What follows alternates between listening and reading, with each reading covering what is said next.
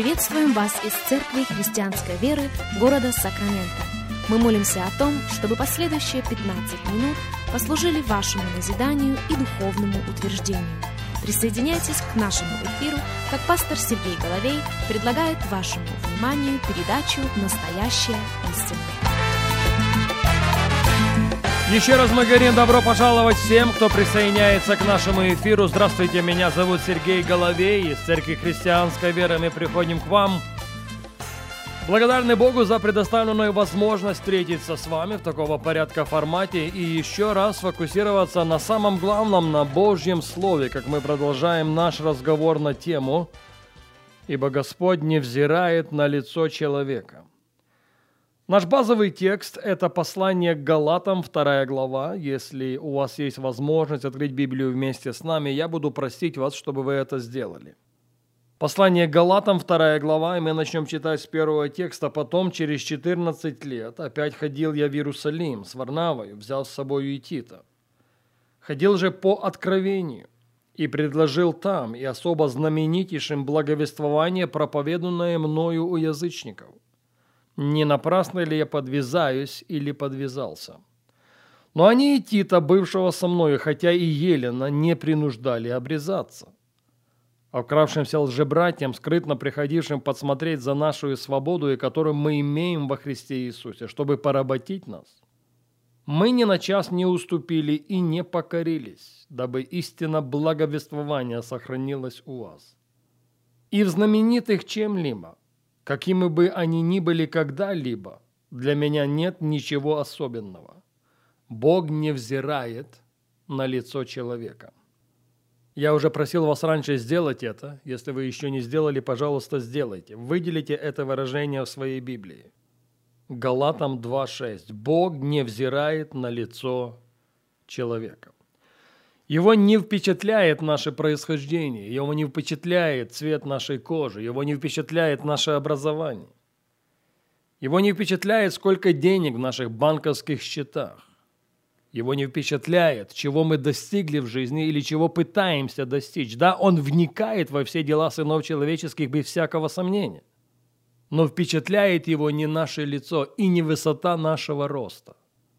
Бог взирал, взирает и продолжает взирать на сердце человеческое. В первой книге Царств, в 16 главе, в 6 стихе мы читаем с вами следующие слова. «И когда они пришли, он, Самуил, пророк Божий, увидев Елиава, самого старшего, сказал сам про себя, «Верно, сей есть перед Господом помазанник его». Он впечатлился и высотой его роста, он впечатлился и его поведением. Он впечатлился и тем, как он был воспринят окружающими. Все-таки первенец. Первенец такого знатного и уважаемого в Вифлееме человека. Но Господь сказал Самуилу, это 1 царь 16.7, «Не смотри на вид его и на высоту роста его. Я отринул его. Я смотрю не так, как смотрит человек, ибо человек смотрит на лицо, а Господь смотрит на сердце. Я повторюсь в этом еще раз. Господь смотрел, смотрит и всегда будет смотреть на сердце. Поэтому невольно возникает вопрос, если он смотрит на сердце, а на сердце он смотрит, что он хочет там найти? Что в нашем сердце в самом деле его впечатляет? В первую очередь это вера. На наших предыдущих эфирах мы об этом говорили и говорили очень много. Вера важна для Бога. Настолько важна, что однажды сам Иисус Христос сказал, имейте веру Божию. Не просто веру в Бога, имейте веру Божию. Имейте такую веру, какую имеет сам Бог, потому что Бог, в которого мы веруем – это верующий Бог. Я повторю это еще раз. Бог, в которого мы веруем, это верующий Бог. И в нашем сердце его всегда впечатляло и будет впечатлять наличие веры, живой, растущей, побеждающей этот мир. Веры, без которой невозможно Господу угодить. Его всегда впечатляла и будет впечатлять вера, которой мы живем, ибо написано «праведный верою жив будет». Вера, которой мы сможем отразить все раскаленные стрелы лукавого. Итак, вера важна для Бога. Если она важна для Него, она должна стать важной для нас. На повестку дня, как никогда раньше, должен быть поставлен вопрос нашего роста в Боге и нашего роста в вере в Него. Вот почему в другом тексте мы читаем «от веры в веру», «от славы в славу». Вера может и должна быть прогрессирующей, возрастающей, а следовательно побеждающей этот мир в нашей жизни. Во-вторых, Господь хочет найти в нашем сердце упование и преданность Ему.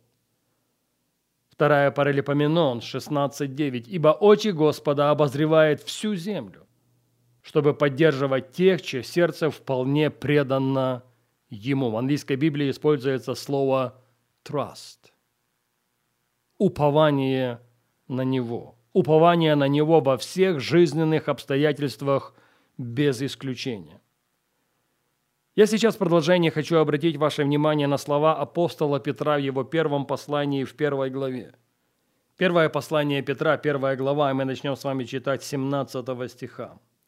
«Если вы называете отцом того, который нелицеприятно судит каждого по делам, то со страхом проводите время странствования вашего, зная, что нетленным серебром или золотом искуплены вы от суетной жизни, преданной вам от отцов, но драгоценною кровью Христа, как непорочного и чистого агнца, предназначенного еще прежде создания мира, но явившегося в последние времена для вас, уверовавших через Него в Бога, который воскресил Его из мертвых и дал Ему славу, чтобы вы имели веру и упование на Бога.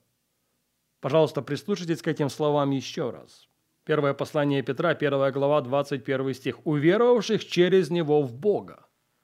То есть речь о нас, который воскресил Его из мертвых и дал Ему славу, чтобы вы имели веру, и не только веру, чтобы вы имели и веру, и упование на Бога.